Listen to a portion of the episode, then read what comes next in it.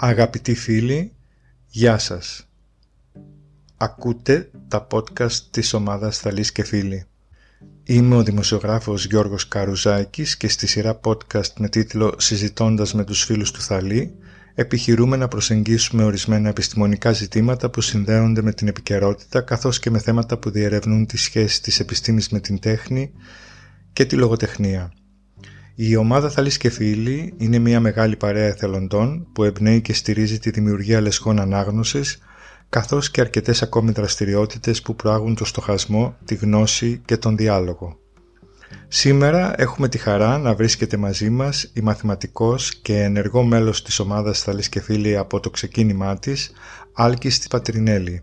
Η Άλκης Πατρινέλης σπούδασε μαθηματικά στο Εθνικό και Καποδιστριακό Πανεπιστήμιο Αθηνών, είναι κάτοχος μεταπτυχιακού διπλώματος στην εκπαίδευση από το Nova Southeastern University of Florida Εργάζεται από το 1992 ως καθηγήτρια στη δευτεροβάθμια εκπαίδευση και από το 2006 συντονίζει λέσχες ανάγνωση στο σχολείο και συμμετέχει ενεργά σε όλες τις δραστηριότητες της ομάδας Θαλής και Φίλοι. Άλκιστη, χαιρόμαστε πολύ που είσαι σήμερα μαζί μας για να κάνουμε αυτή τη συζήτηση η οποία έχει τίτλο «Τα μαθηματικά εντός και εκτός σχολικού προγράμματος». Καλησπέρα Γιώργο, καλησπέρα και στους ακροατές, σε όσους θα ακούσουν αυτό το podcast. Ευχαριστώ πάρα πολύ για την πρόσκληση και να πω ότι είμαι πολύ τυχερή που θα κάνω ένα podcast, θα έχω αυτή την ευκαιρία να δω πώς γίνεται, γιατί η συγκυρία είναι πάρα πολύ σημαντική και ίσως στην πορεία της συζήτησης ε, σου εξηγήσω και για ποιο λόγο. Αυτός ο τίτλος νομίζω ότι χαρακτηρίζει τον τρόπο με τον οποίο προσεγγίζεις τη διδασκαλία των μαθηματικών. Δεν αρκείσαι δηλαδή όπως και όλα τα μέλη της ομάδας Θαλής και Φίλοι στο τυπικό σχολικό πρόγραμμα διδασκαλίας των μαθηματικών, αναζητώντας διαρκώς νέους τρόπους προσέγγισης της μετάδοσης της μαθηματικής γνώσης. Ας ξεκινήσουμε με ένα ερώτημα ευρύτερου ενδιαφέροντος. Ποιος είναι σε γενικές γραμμές ο τρόπος με τον οποίο ένα τυπικό σχολικό πρόγραμμα αντιμετωπίζει στα χρόνια που διδάσκεις φυσικά τη διδασκαλία των μαθηματικών υπάρχουν κάποια τυπικά αναγνωρίσιμα στοιχεία που χαρακτηρίζουν τον επίσημο θα λέγαμε τρόπο διδασκαλίας του μαθήματος; Αυτό που έχω στο μυαλό μου όταν μου λες ένα τυπικό σχολικό πρόγραμμα είναι κυρίως αυτό που η πολιτεία δίνει ως αναλυτικό πρόγραμμα σπουδών στα μαθηματικά και το οποίο συνοδεύεται από τα βιβλία που κατά καιρούς έχουν αλλάξει βέβαια στα χρόνια που έχω διδάξει και από τις αναλυτικές οδηγίες. Τώρα, τα αναγνωρίσιμα στοιχεία είναι αυτά που προκύπτουν αν μελετήσει κανείς τα αναλυτικά προγράμματα βήμα-βήμα. Είναι η ύλη που πρέπει να διδάξει σε κάθε τάξη. Είναι ο τρόπος με τον οποίο σου λένε οι οδηγίες ότι θα πρέπει να δώσεις βαρύτητα σε κάποια ενότητα, σε κάποια άλλη και με ποια ασκησιολογία θα την καλύψεις είναι το τυπικό αν θέλεις ότι πρέπει να διδάξουμε γιατί πρέπει να βγει ύλη, πρέπει να είναι προαπαιτούμενη για την επόμενη σχολική χρονιά. Πρέπει να βάζουμε τα διαγωνίσματα τα οποία πρέπει να έχουν και αυτά κάποιο τυπικό, δηλαδή τα θέματα να είναι αναλυμένα σε θεωρία, σε βήματα, σε διαβαθμισμένα θέματα. Όλα αυτά νομίζω ότι συνθέτουν αυτό το τυπικό σχολικό πρόγραμμα των μαθηματικών. Και ένα απ' όλα είναι ε, φυσικά και οι ώρες διδασκαλίας των μαθηματικών, ανατάξει και ένα αντικείμενο ειδικά όταν πάμε στο Λύκειο. Όσα λοιπόν αναγνωρίσιμα στοιχεία του τυπικού προγράμματος θα έλεγα ότι είναι αυτά. Και εδώ θέλω να πω το εξής ότι πολλές φορές και ε, ειδικά και τώρα που περιμένουμε και τα νέα αναλυτικά προγράμματα και τα νέα βιβλία ή αν θέλεις και την έννοια του πολλαπλού βιβλίου που έχει πάλι ακουστεί είναι ένα ζήτημα τώρα ότι εάν κάποιος παρακολουθεί όλες αυτές τις αλλαγές Εάν μελετάει τις οδηγίες και τα αναλυτικά προγράμματα και τις δραστηριότητες που προτείνει πολλές φορές το ΙΕΠ, είναι πράγματα που έχουν ενδιαφέρον. Δεν μπορούμε πάντα να είμαστε λίγο, πώς να το πω, κατηγορηματικοί ότι οτιδήποτε έρχεται σαν οδηγία δεν είναι και σωστό. Έχει πολλά ενδιαφέροντα πράγματα μέσα. Είναι πολλά, είναι όμως και στην διακριτική ευχαίρεια του κάθε καθηγητή, στην προσωπικότητά του και στην πρωτοβουλία του, τι από αυτά θα εντάξει στο, στη διδασκαλία του τι από αυτά ενδεχομένως θα απορρίψει και τι από αυτά θα τα βρει ως κίνητρο για να βρει κάποια άλλα δικά του πράγματα. Πώς θα παρουσίαζες με λίγα λόγια στους ακροατές μας τη δική σου προσωπική προσέγγιση για τη διδασκαλία των μαθηματικών; Αυτό που θα ξεκινούσα να πω σαν πρώτη έτσι απάντηση σε αυτή την ερώτησή σου Γιώργο είναι ότι προσπαθώ να δω τα μαθηματικά σαν μία ενότητα. Προσπαθώ να δω τα μαθηματικά σαν ένα μάθημα μέσα από το οποίο θα διδάξω πολλά μαθήματα. Τι εννοώ; Ε, είναι γνωστό ότι μιλάμε πολύ για τη διαθεματικότητα και η οποία έχει να κάνει ενδεχομένως και με την διεπιστημονικότητα. Τα παιδιά να μπορούν να αντιλαμβάνονται τα αντικείμενα τα οποία διδάσκουμε, όχι ως μεμονωμένα και ανεξάρτητα μεταξύ τους, αλλά να μπορούν να δουν τις συνδέσεις. Με λίγα λόγια προσπαθώ αν θέλεις πολλές φορές όταν δεν μπορώ να συνεργαστώ με συναδέλφους άλλων ειδικοτήτων να κάνω λίγο τον άνθρωπο ορχήστρα. Δηλαδή να προσπαθώ εγώ να καλύψω τη διαθεματικότητα μέσα στο μάθημα των μαθηματικών. Βάζοντας και λίγο ιστορία, βάζοντας και λίγο αφήγηση, βάζοντας και λίγο τέχνη. Βέβαια, να πω ότι όλα αυτά εξαρτώνται από την τάξη στην οποία διδάσκουμε, από τον στόχο που έχουμε κάθε φορά, από το περιθώριο που έχουμε, γιατί όλοι μας αναγκαζόμαστε να τρέξουμε την ύλη κάποιες φορές για να βγει, γιατί μπορεί να έχουν συμβεί κάποια γεγονότα που μας έχουν αφήσει πίσω. Και επομένως η δική μου προσωπική προσέγγιση, αν θέλεις έτσι να το πω με λίγα λόγια, είναι έμφαση στη γλώσσα, στη γλώσσα την ελληνική, τη σωστά διατυπωμένη, έμφαση στη γλώσσα των μαθηματικών, γιατί και τα μαθηματικά είναι μια γλώσσα διαφορετική από όλες τις άλλες, πολύ όμορφη, όταν μπορείς να τη διαχειριστείς σωστά και μέσα από την διαθεματικότητα. Νομίζω ότι αυτές είναι, αν θέλεις, αυτοί είναι οι τρεις πυλώνες για τους οποίους εγώ στηρίζω την δικιά μου προσέγγιση και διδασκαλία. Γνωρίζω καλά ότι σύμμαχός σου σε αυτή τη διαδικασία είναι η λογοτεχνία και η πείρα σου από τις σχολικές λέσχες ανάγνωσης με αντίστοιχο αντικείμενο. Πώς λοιπόν ένα λογοτεχνικό βιβλίο μπορεί να επιτρέψει στους μαθητές να κατανοήσουν ορισμένες σύνθετες μαθηματικές έννοιες; Ωραία. Η ερώτηση αυτή για έναν άνθρωπο που ασχολείται με το, θα, με το θαλί εδώ και χρόνια είναι πάρα πάρα πολύ σημαντική και είναι ουσιαστικά όλη αυτή η ιστορία που έχουμε φτιάξει εδώ στην ομάδα Θαλής και Φίλοι. Λοιπόν, κοίτα να δεις, εγώ τι σκέφτομαι. Ένα από τα πράγματα που εισπράττουμε από τα παιδιά, πολλές φορές, νομίζω και όχι μόνο εμείς που δάσκουμε μαθηματικά, αλλά κυρίως των θετικών επιστημών και των, αν θέλεις, και των θεωρητικών, είναι το γιατί. Γιατί να το μάθω αυτό και τι θα μου χρησιμεύσει και πώς θα το μάθω και είναι δύσκολο η απομνημόνευση. Τι σημαίνει τώρα ακριβώς πρώτη αριθμή, τι σημαίνει μια εξίσωση. Όλα αυτά μέσα από αν θέλεις ψήγματα λογοτεχνίας, όχι μόνο ολόκληρα βιβλία. Εδώ μπορούμε να πάρουμε και ένα στιγμιότυπο από κάποιο βιβλίο, το οποίο θα κάνει μια συγκεκριμένη αναφορά και μπορεί να είναι μια μικρή αφήγηση, ένα μικρό παραμύθι, ένα διήγημα ή ακόμα και μόνο μια παράγραφος ενός βιβλίου που θα λειτουργήσει ως κίνητρο στο να προσπαθήσουμε να δώσουμε στα παιδιά την έννοια, μάλλον αν θέλεις στα παιδιά να προσπαθήσουν μέσα από αυτή την ανάγνωση της παραγράφου ή της παρουσίασης να αντιληφθούν ότι εδώ κάτι άλλο πάει να γίνει. Εδώ πάει να, να εκμεευτεί αν θέλεις από τα παιδιά η, η έννοια που θα πάμε να διδάξουμε μπορώ να πω ότι εδώ με έχει βοηθήσει πάρα πολύ ένα βιβλίο του Τεύκρου του Μιχαηλίδη, τα μαθηματικά επίκαιρα, όπου είναι μια συλλογή διηγημάτων που αφορούν στα μαθηματικά και σε κάποια επίκαιρα καθημερινά προβλήματα. Εκεί ήταν η πρώτη μου επαφή με το πώς μπορώ κάτι που συμβαίνει, μια είδηση της ημέρας ή της εβδομάδας, να μπορέσω να τη χρησιμοποιήσω ως κίνητρο και μέσα από μια ιστορία, από μια αφήγηση, από ένα άρθρο, από την εφημερίδα ή από τον, ή από τον τύπο τον ηλεκτρονικό, να γίνει το ξεκίνημα για την διδασκαλία μιας ενότητας. Δεν είναι πάντα εφικτό. Δεν μπορεί να συμβεί για όλες τις μαθηματικές έννοιες, αλλά όσο περισσότερο βάζεις τα παιδιά στη διαδικασία να μην δουν το μάθημα και την έννοια ως στεγνά μαθηματικά, αλλά μέσα σε ένα πλαίσιο το οποίο θα έχει την εικόνα, το κείμενο, το πολυτροπικό κείμενο, το βίντεο ενδεχομένως και μία φορά. Νομίζω αυτό εξάπτει το ενδιαφέρον των μαθητών. Κυρίως η συζήτηση και η προσέγγιση με σύνδεση με την καθημερινότητα μέσα από μικρά ψήγματα λογοτεχνίας νομίζω είναι κάτι πάρα, πάρα, πολύ σημαντικό. Θα ήθελες να αναφέρεις ορισμένα παραδείγματα μέσα από τα οποία ένα λογοτεχνικό κείμενο εμπλουτίζει ή, φω, ή φωτίζει ενδεχομένως με διαφορετικό τρόπο μία μαθηματική έννοια; Ναι, είναι, ε, ε, είναι πολλά τα παραδείγματα. Αυτό που τώρα να σου πω την αλήθεια μου έρχεται στο μυαλό, έτσι δύο-τρία θα σου πω. Στιγμιότυπο, α γυμνασίου, διαρετότητα, πρώτη σύνθετη αριθμή.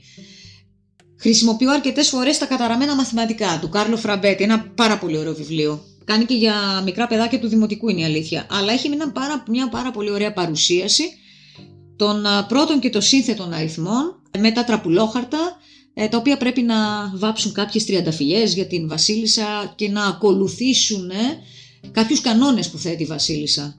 Οι κανόνες αυτοί παραπέμπουν στη διαιρετότητα, στα κριτήρια διαιρετότητας και δυστυχώς μία τριανταφυλιά που έχει 7 τριαντάφυλλα δεν μπορεί να ικανοποιήσει και τα τρία κριτήρια της βασίλισσας. Με αυτή την ανάγνωση αυτού του αποσπάσματος που δεν στο κρύβω, αρέσει πάρα πολύ στα παιδιά και μάλιστα πολλές φορές το κάνουμε και θεατρικό δρόμενο και το παρουσιάζουμε και είναι πολύ ωραίο, είναι ένας τρόπος να παρουσιάσουμε την έννοια των σύνθετων και των πρώτων αριθμών. Κάτι άλλο που καμιά φορά έτσι χρησιμοποιώ συχνά είναι ένα απόσπασμα από το θεώρημα του Παπαγάλου, χρησιμοποιώντας το απόσπασμα που ο κύριος Ρης, ο βιβλιοπόλης, παρουσιάζει το Πυθαγόριο θεώρημα στείνοντας ένα μικρό δρόμενο και αυτός μέσα στο δωμάτιο με τα παιδιά και κάνει ένα θεατρικό διάλογο, είναι και αυτό ένα πάρα πολύ ωραίο, ένας πολύ ωραίος τρόπος να κάνεις στα παιδιά μια εισαγωγή όχι μόνο στο Πυθαγόριο θεώρημα, αλλά και στη σχολή του Πυθαγόρα, γιατί όπως σου είπα και πριν, τα παιδιά όταν βλέπουν μία έννοια, όταν τους λες για μία έννοια, είναι ωραίο να ακούνε και την ιστορία, το πώς προέκυψε, τι άλλο υπάρχει γύρω από αυτό. Και έτσι είναι ένα άλλο πάρα πολύ ωραίο της παράδειγμα που χρησιμοποιώ και το, το feedback αν θέλεις από τα παιδιά που παίρνω είναι, είναι, είναι, είναι πάρα πολύ καλό. Αν να σου πω κι άλλο ένα για την αλφαλικίου γιατί είπαμε λίγο για γυμνάσιο.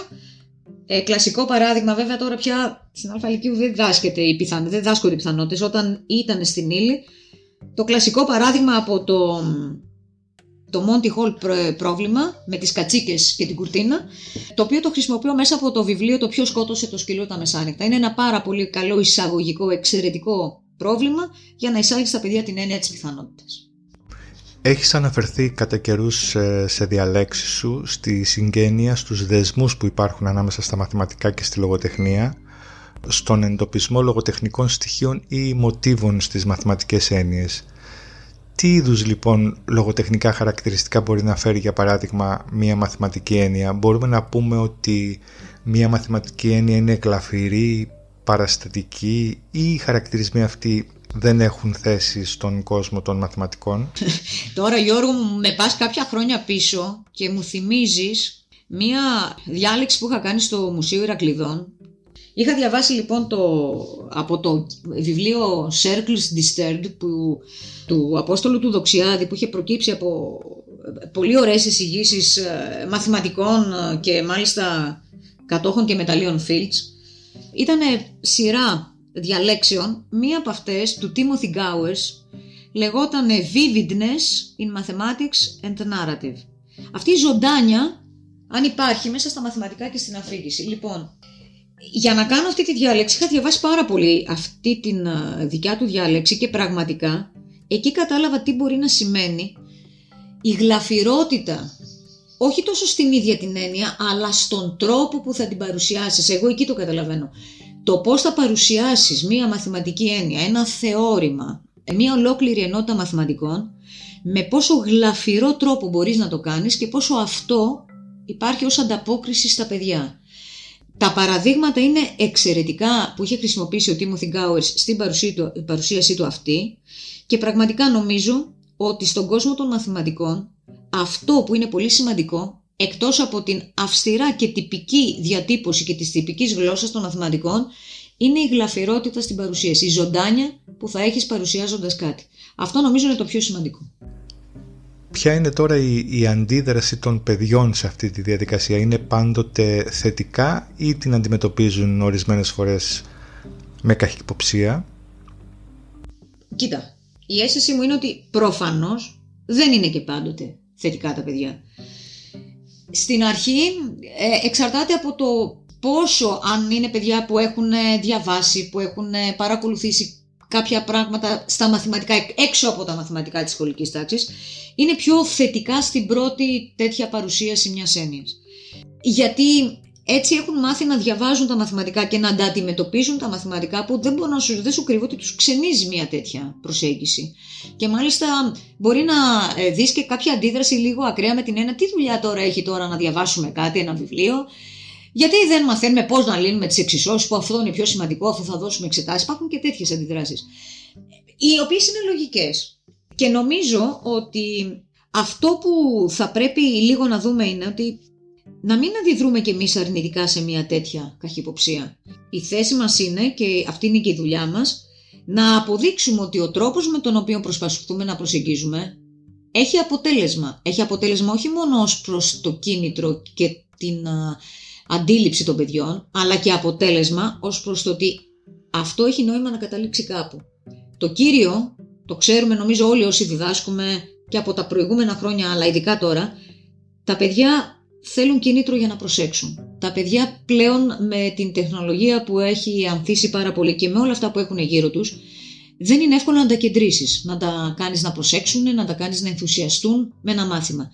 Θα πρέπει λοιπόν να είμαστε λίγο προσεκτικοί όσο αφορά το πόσο συχνά χρησιμοποιούμε, το αν υπάρχουν αντιδράσεις ή όχι και να κάμψουμε λίγο αυτή την καχυποψία σε σχέση με τη δικιά μας την προσέγγιση. Δεν είναι σωστό να ισχυριστούμε ότι αυτός είναι ο μόνος τρόπος και ο σωστός τρόπος. Στο χέρι μας είναι να δούμε τι μπορούμε και εμείς να αλλάξουμε. Δεν σου κρύβω Γιώργος, στα 29 χρόνια που διδάσκω πλέον, έχω αλλάξει πάρα πολλές φορές και φαντάζομαι δεν είμαι μόνη, μία διδασκαλία ανάλογα με το τι παιδιά έχω απέναντί μου και τι αντιδράσεις παίρνω τα παιδιά. Το ίδιο μάθημα δεν το κάνω ποτέ δύο φορές ακριβώς το ίδιο, γιατί η σύνθεση της τάξης αλλάζει. Το σχολικό περιβάλλον γενικότερα είναι φιλικό απέναντι σε τέτοιου είδους πρωτοβουλίες ή ο εκπαιδευτικός χρειάζεται να προσπαθήσει περισσότερο ώστε να ακολουθήσει και αυτόν τον τρόπο διδασκαλίας; Νομίζω ότι το σχολικό περιβάλλον θα έπρεπε να είναι από τα πιο ελεύθερα περιβάλλοντα που υπάρχουν στην κοινωνία μας. Να δίνει την πρωτοβουλία στον καθηγητή, να εφαρμόζει, να δοκιμάζει, να ξαναδοκιμάζει, οτιδήποτε θεωρεί, βέβαια να είναι στηριγμένο και σε κάποιες θεωρητικές προσεγγίσεις παιδαγωγικές και διδακτικές, τη δικιά του διδασκαλία. Από αυτήν την άποψη θεωρώ ότι όποιος συνάδελφος, καθηγητής, μαθηματικός ή οποιασδήποτε ειδικότητας έχει όρεξη, διάθεση να δοκιμάζει καινούργια πράγματα, να καινοτομεί, είναι ελεύθερος να το κάνει. Δεν νομίζω ότι το σχολικό περιβάλλον τον περιορίζει. Αν, αν το σχολικό περιβάλλον θεωρούμε ότι είναι ένα σχολείο με το σύλλογο καθηγητών και τη διεύθυνση. Εάν το σχολικό περιβάλλον είναι αυτό που πρέπει να τελειώσουμε στο τέλος της χρονιάς, να βγει μια συγκεκριμένη ύλη, να γίνουν κάποια διαγωνίσματα, ε, να πάνε τα παιδιά με στόχο να γράψουν. Αν έχουμε εγκλωβιστεί σε αυτό το σχολικό περιβάλλον, καμιά φορά λειτουργεί ως τροχοπέδι για αυτό που θέλουμε να κάνουμε. Νομίζω όμως ότι οι πρωτοβουλίες ανήκουν στους ανθρώπους που είναι πραγματικά ελεύθερα πνεύματα, που αγαπάνε τη δουλειά τους, που ψάχνονται καθημερινά και είναι πάρα πάρα πολλοί συνάδελφοι είτε στα δημόσια είτε στα ιδιωτικά σχολεία και νομίζω ότι τελικά ο καθένας είτε μόνος του είτε με ομάδα στο σχολείο του που είναι αν θέλεις της ίδιας φιλοσοφίας, μπορεί να κάνει τέτοια πράγματα. Δεν νομίζω ότι ένας εκπαιδευτικός μπορεί να περιοριστεί ή να θεωρείται ότι τον περιορίζει κάτι στο να κάνει με τους μαθητές του καινούρια πράγματα και καινούριε προσεγγίσεις. Εκτός σχολικής αίθουσας τώρα, μακριά από το οριοθετημένο σχολικό περιβάλλον, έχεις ε, λάβει μέρος, όπως γνωρίζω, σε αρκετές εκπαιδευτικές και άλλες δραστηριότητες που προωθούν την επιστημονική γνώση έξω από τη σχολική αίθουσα. Μίλησέ μας αν θέλεις για αυτή την εξωσχολική περιπέτεια. Ωραία.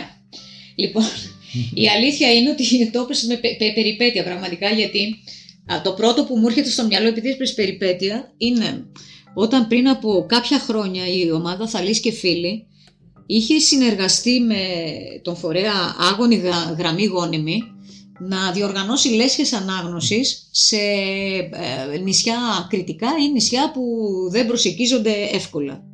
Τώρα μην γελάσεις βέβαια γιατί εγώ είχα πάει στην Αντίπαρο Τώρα κάποιοι μπορεί να πούνε ότι η αντίπαρος δεν είναι κάποιο...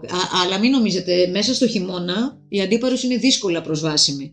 Ξεκίνησα λοιπόν να πάω να κάνω σε, στο δημοτικό της Αντιπάρου ένα πρόγραμμα με ένα βιβλίο από, από αυτά που προωθεί η ομάδα Θαλής και Φίλοι και ήταν μάλιστα για τον Αρχιμίδη ο άνθρωπος που μετρούσε την άμμο, να κάνουμε ένα εργαστήριο, να κατασκευάσουμε πράγματα. Και ξεκίνησα να πάω, αλλά φυσικά δεν μπόρεσα να πάω Παρασκευή που ήταν, γιατί είχε, είχε απαγορευτικό απόπλου. Έφυγα τελικά Σάββατο πρωί με 9 μποφόρ, αλλά το ευτυχώς στον Blue Star πήγαινε. Ήταν όμως μια περιπέτεια είναι η αλήθεια, γιατί ο καιρός ήταν ε, άσχημος. Όμως ομολογώ ότι όλο αυτό ε, ήταν πάρα πολύ ωραίο. Ήταν μια από τις εμπειρίες που θα την ξανά έκανα ευχαρίστως. Τα παιδιά δι, διψούσαν για αυτό που είδανε. Τους δώσαμε τα βιβλία, τους έκανα κάποια εισαγωγή, κατασκευάσαμε πράγματα, καταπέλτες, ε, ε, μιλήσαμε για τον Αρχιμίδη, περάσαμε πάρα πολύ όμορφα, το βράδυ κάναμε και ένα πολύ ωραίο πάρτι και μακάρι να μπορούσαν να συνεχιστούν τέτοιες δραστηριότητες. Μία λοιπόν, επειδή είπες περιπέτεια, ήρθε στο μυαλό μου αυτό. Άλλο που έτσι μ' αρέσει πάρα πολύ σε σχέση με το εκτός σχολείου και εκτός πλαισίου σχολείου είναι ε, η συνεργασία που κάναμε, Γιώργο, νομίζω και εσύ το είχες έτσι διοργανώσει, το πλαίσιο της Αθήνας πρωτέμουσας του βιβλίου, που οργανώσαμε μία λέση ανάγνωσης στο ΚΕΘΕΑ. Ήταν μια άλλη εμπειρία εκείνη, με ανθρώπους ενήλικους, ε, ανθρώπους που πηγαίναν στο ΚΕΘΕΑ για τους δικούς τους ε, λόγους, το να μπορέσουν να παλέψουν με τα δικά τους προβλήματα Κάναμε μία ολόκληρη, δεν θυμάμαι πόσες, τουλάχιστον 10, 10 συναντήσεις πρέπει να κάναμε. Διαβάσαμε το ποιος σκότωσε το σκύλο στα μεσάνυχτα και η ανταπόκριση των ανθρώπων εκεί ήταν πραγματικά εξαιρετική. Η συζήτηση σε αυτή τη λέση για μένα ήταν μοναδική και ήταν κάτι το οποίο πάλι αν προκύψει κάτι άλλο στο πλαίσιο του εθελοντισμού γιατί αυτό όπως το πες και εσύ πριν ο Θαλής Κεφλή είναι εθελοντική ομάδα ήταν κάτι που και αυτό μου άρεσε πάρα πολύ. Φέτος κάνω κάποια εργαστήρια στο Μουσείο Ηρακλειδών που έχει να κάνει με τα μαθηματικά η γλώσσα του σύμπαντος με παιδιά και είναι στο στυλ εργαστηρίων μια, πέντε ενότητες που βασίζονται σε ένα πάρα πολύ ωραίο βιβλίο. Και αυτό μπορώ να το θεωρήσω σαν μια δραστηριότητα, μια περιπέτεια εκτός σχολείου. Εκτός όμως από τη λογοτεχνία αξιοποιείς και άλλες τέχνες όπως εκείνες του κινηματογράφου και του θεάτρου Πρόσφατα παρακολουθήσατε με τους μαθητές σου τη θεατρική παράσταση «Μηχανή του Turing» στο νέο θέατρο της Κατερίνας Βασιλάκου με θέμα τη ζωή του Άγγλου μαθηματικού και κρυπτογράφου Alan Turing. Πώς ήταν αυτή η εμπειρία, πώς αντιμετώπισαν τα παιδιά την παράσταση και πώς αξιοποίησατε την παρακολούθησή της, τι συζητήσεις κάνατε μετά την παράσταση; Πριν σου πω αυτό ακριβώς που ρωτάς, θα σου πω ότι πραγματικά, εκτός από τη λογοτεχνία, επειδή μίλησες για κινηματογράφο και θέατρο, είναι αλήθεια ότι κατά καιρούς. Και αυτό έχει να κάνει πάλι με το πόσο κάθε ένας από εμάς ψάχνουμε το τι συμβαίνει στην πόλη μας και τι μπορούμε να χρησιμοποιήσουμε με τα παιδιά ή να κάνουμε τα παιδιά. Το συνδέω με το εξωσχολικό που είπαμε πριν. Υπήρχαν τα προηγούμενα χρόνια και κινηματογραφικές ταινίες που είχαν σχέση με τα μαθηματικά. Σου θυμίζω πιο παλιά το έτερος εγώ σου θυμίζω το παιχνίδι της μίμησης, το Imitation Game, για τη ζωή του, του Alan Turing. Και τον άνθρωπο που γνώριζε το άπειρο, για τη ζωή του Ραμάνουτζαν. Εξαιρετικές κινηματογραφικές ταινίες. Σε όλες αυτές είχαμε κανονίσει εκτός πλαισίου σχολείου, με ομάδες παιδιών να πάμε και το συζητήσαμε και αυτό νομίζω ότι είναι και ένα δέσιμο μεταξύ του καθηγητή και των μαθητών, σε άλλο πλαίσιο πια. Τώρα, επίσης ε, είχαμε πάει και είχαμε δει το Proof, πριν από ε, τρία χρόνια περίπου νομίζω ή τέσσερα, και αυτό εξαιρετικό έργο. Νομίζω ότι είναι κάτι πάρα πολύ καλό το να μπορείς να βρίσκεις τέτοιες δραστηριότητες, αφορμές, να βρίσκεσαι με παιδιά, μαθητές σου ή και φίλους των παιδιών, των μαθητών σου, γιατί μια παρέα γίνεσαι και στη συνέχεια να μιλάς και να συζητάς ή αν θέλεις και πριν πας να προετοιμάζεις. Τώρα για τη συγκεκριμένη παράσταση θα σου πω το εξής. Έχουμε μια ομάδα μαθηματικά και λογοτεχνία ε, στο σχολείο που συζητάμε με τα παιδιά σε διαλύματα ή σε κάποια άλλη ώρα θέματα που προκύπτουν μέσα από ανάγνωση βιβλίων και ξεκίνησα λίγο να, τους, να πω σε αυτά τα παιδιά την πρόταση παιδιά παίζετε αυτό γιατί είχαμε συζητήσει με αυτή την ομάδα τον, το θέμα του Alan Turing και το βιβλίο το ένιγμα στο οποίο βασίζεται η παράσταση. Ενθουσιάστηκαν τα παιδιά. Κάποια παιδιά από αυτή την ομάδα ήταν και στην πολιτιστική ομάδα του σχολείου μας. Οπότε είπανε να το πούμε και στην πολιτιστική ομάδα του σχολείου γιατί είναι θέατρο, φυσικά λέω και να το πείτε. Και μετά σκέφτηκα, δεν το λέω και σε λίγο μεγαλύτερα παιδιά, κάνω, σε, κάνω γεωμετρία στη Β' Λυκείου και μάλιστα κάνω στη θεωρητική κατεύθυνση. Και λέω, βρε δεν το λέω παρόλο που είναι θεωρητική. Ενθουσιάστηκαν. Γιατί λόγω και της καραντίνας, μην ξεχνάς, τα παιδιά δεν βγαίναν τον τελευταίο καιρό έξω και ήταν, τον βρήκαν και σε μια αφορμή.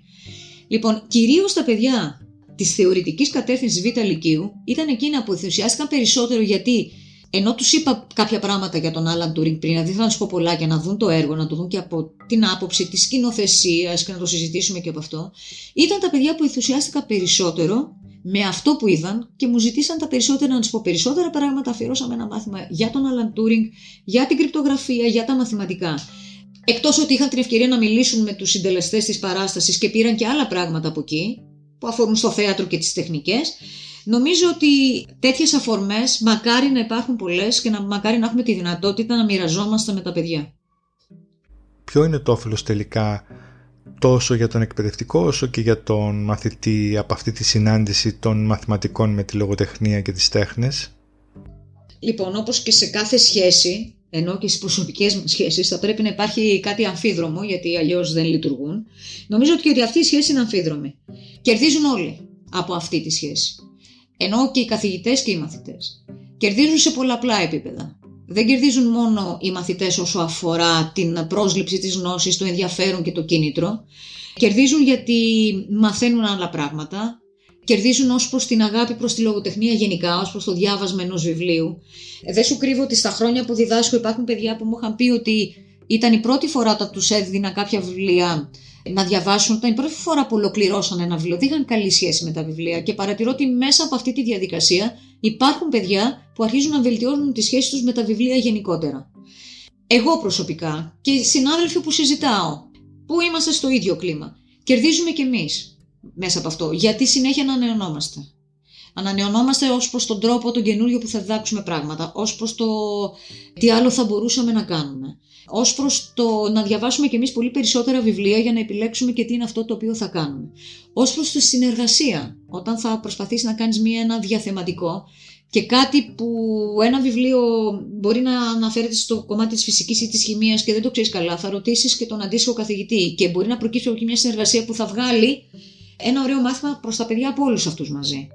Νομίζω λοιπόν ότι επειδή τώρα ρώτησες και για τις τέχνες και αφήσαμε λίγο, εγώ ίσως θέω και γι' αυτό, τις τέχνες αν θες τις οικαστικές, γιατί και εκεί υπάρχει πάρα πάρα πολύ μεγάλο υλικό να ασχοληθούν τα παιδιά, ειδικά για τα μαθηματικά. Τι να σου πω και για την ποίηση. Υπάρχει ολόκληρο βιβλίο που, αφορά, που ε, αναφέρεται και στη μελέτη τη σχέση του ελίτη με τους αριθμούς και η αριθμή στην ποίηση του ελίτη. Δηλαδή είναι τόσο πολλά τα θέματα που μπορείς να ασχοληθείς, ε, όπου αυτό αν το περάσεις στα παιδιά θα είναι νομίζω κέρδος. Θέλω να πω το, ε, και κάτι ακόμα. Και ίσως είναι αυτό που θετικό να το πω της καραντίνας των δύο χρόνων.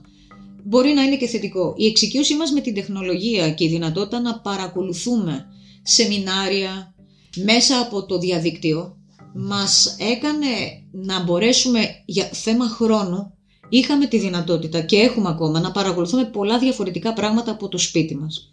Και εδώ θέλω να πω ότι γίνεται πάρα πολύ καλή δουλειά ειδικά τουλάχιστον για μας που είμαστε στα σχολεία της Αθήνας και της Αττικής, οι συντονιστές εκπαιδευτικού έργου κάνουν πάρα πολύ δουλειά, μας προσφέρουν πάρα πολύ. Έχω παρακολουθήσει αρκετά από αυτά. Και είναι πάρα πολύ σημαντικά γιατί μπορούμε να τα παρακολουθούμε όλα και να παίρνουμε πάρα πολλές ιδέες. Και αυτό που θέλω να σου πω στην αρχή είναι ότι τώρα, την άλλη εβδομάδα, με χαρά είδα ότι διοργανώνεται ένα πολύ ωραίο σεμινάριο απογευματινό για την αξιοποίηση του podcast στην εκπαιδευτική διαδικασία. Εγώ δεν θα μπορούσα να το φανταστώ καθόλου. Γι' αυτό είμαι πάρα πολύ ε, ε, χαρούμενη που τώρα είδα πώς γίνεται ένα podcast, αλλά θα ήθελα πάρα πολύ να δω και πώς θα μπορέσω να το αξιοποιήσω μέσα σε μια τάξη. Είναι συνέχεια, η, η τεχνολογία προσφέρει καινούργια εργαλεία και στο χέρι μας είναι να μπορέσουμε να τα αξιοποιήσουμε μαζί με τα παραδοσιακά σε μια διδασκαλία για να εμπλουτίσουμε ακόμα και αυτό που τα παιδιά βλέπουν και παίρνουν από εμάς. Σε ευχαριστούμε θερμά για αυτή την κουβέντα άλκιστη και ελπίζουμε να έχουμε την ευκαιρία να μιλήσουμε ξανά μαζί για αυτές τις τόσο γόνιμες και χρήσιμες δραστηριότητές σου. Ευχαριστούμε πολύ. Σας ευχαριστώ και εγώ Γιώργο, ευχαριστώ πάρα πολύ για την πρόσκληση, ευχαριστώ όλους όσοι θα μας ακούσουν και περιμένω και εγώ με χαρά και τις επόμενες εκδηλώσεις της ομάδας Ταλής και Φίλοι.